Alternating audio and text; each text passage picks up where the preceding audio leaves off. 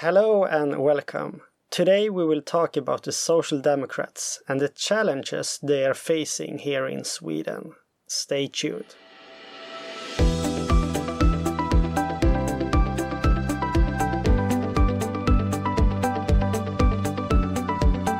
Hello, people, it's Jacob here.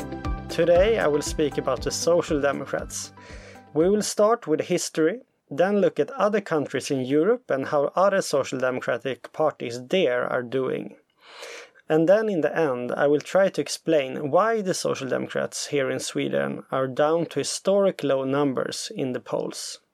Alright, let's start with history.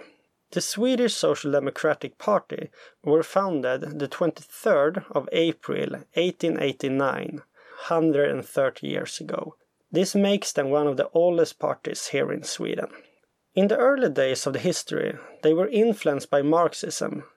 Nonetheless, those influences gradually were removed, leading to a split in 1917, with those leaning more to left broke out and founded the Swedish Social Democratic Left Party, today called the Left Party in the Swedish government.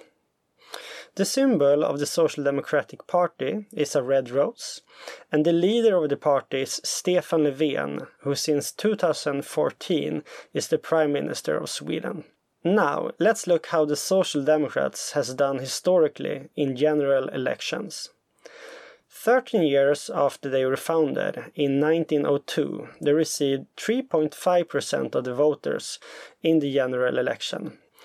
In 1905, they received 9.5% of the votes. In 1908, they increased and received 14.6% of the votes. And in 1911, they received 28% of the votes.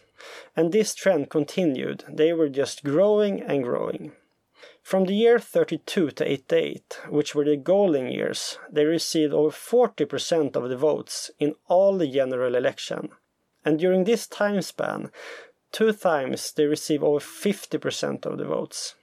Since 1914 until today, they have been the biggest party in every single general election. And from 1935 until today, the Prime Minister has always been from the Socialist Democratic Party, only with a few exceptions. The first exception was in the year 76 to 82, the second in 91 to 94, and the third, which was the longest, was from 2006 to 2014. The last hundred year, the party has had a huge influence over Sweden. Values like equality, solidarity, freedom and democracy has built Sweden, and the Social Democrats has made the Swedish welfare state famous all around the world. However, since the 80s, there has been a slow decline for the party that has continued until today. In 2006, they did the worst elections since 1928 and received 35% of the votes. In the last election, a year ago, they received only 28.3% of the votes, which is the worst election for them since 1908 and this trend seems to continue today. In the polls, they are down to 23 to 25%, and in the most recent polls, they are not even the biggest party anymore, which is shocking in a historical context. But it's not only in Sweden that the Social Democrats are having problems. Sister parties all around Europe are also having issues. The most recent setback came in Great Britain's last election, where the Labour Party lost and the Conservatives receiving the largest majority since 1987. In Germany, the Socialist Party, called SPD, they received between 34 to 45% of the votes from the years 1960 to 2015. But in the last election, 2017, they only received 20.5% of the votes. In Austria, the Socialist Democrats received over 40% of the votes in almost all the election from the end of the Second World War until 1990. But in the last general election this year, they only received 21.2% of the votes. And in some of the eastern countries, it's a similar story. Socialist parties no longer can be described as a majority party anymore. In the Netherlands, it's even worse. In 2017, the party Van de Arbeid, as they are called, they received 5.7%, which is the worst result for the party in the history. And in France, the Socialist Party, who in 2012 had an absolute majority in the National Assembly, and with Hollande as the president, only received 6% of the votes in the last election in 2017. So, it has been a tough time for many of the socialist democratic parties in Europe, not only in Sweden. But there are exceptions. Spain, Portugal, and Denmark are three good examples. If we take Denmark for example, the Socialist Party, led by Mette Frederiksen, has combined classical social welfare policies with hard anti-immigration policies and has succeeded to take back votes from the right-wing Danish People Party. But overall, it has been a dark time for many of the democratic socialist parties in Europe. Why have the party decreased since the 80s and why are they down to historically low numbers in the recent polls? We will try to solve this question by first looking at four structural and historical factors, and then we will look into more recent problems concerning identity, nationalistic tendencies, migration, and crime.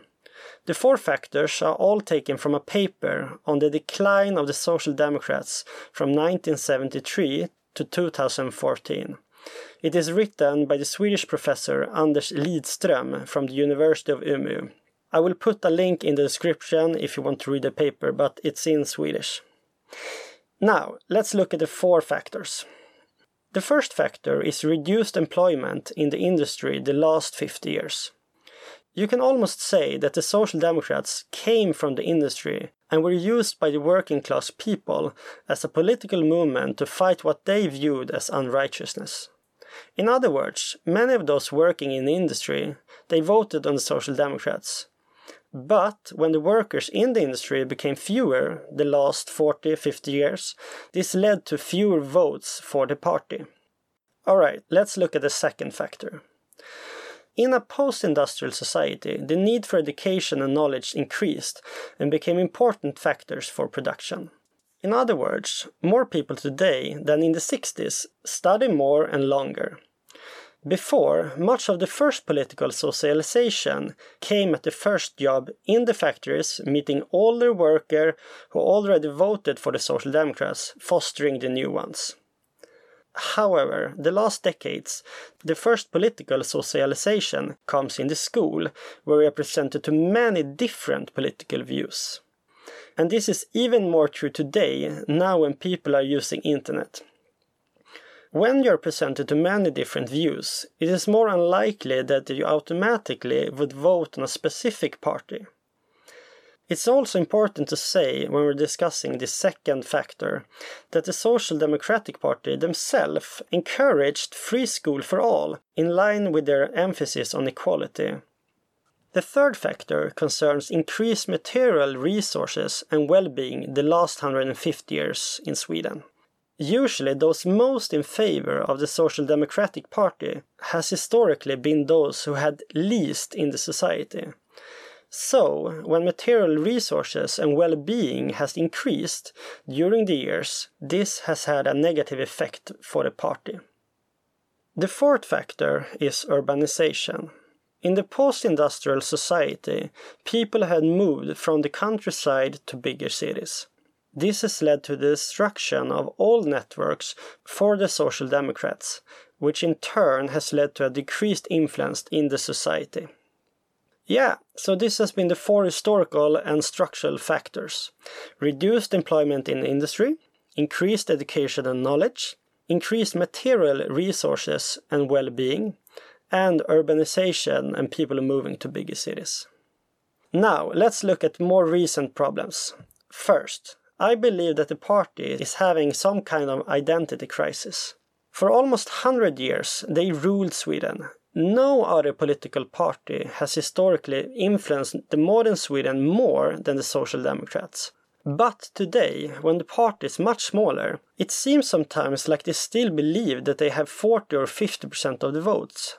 In this process, having been this big party for almost 100 years, to today being a much smaller party, there seems like they are having problem customized to this new situation.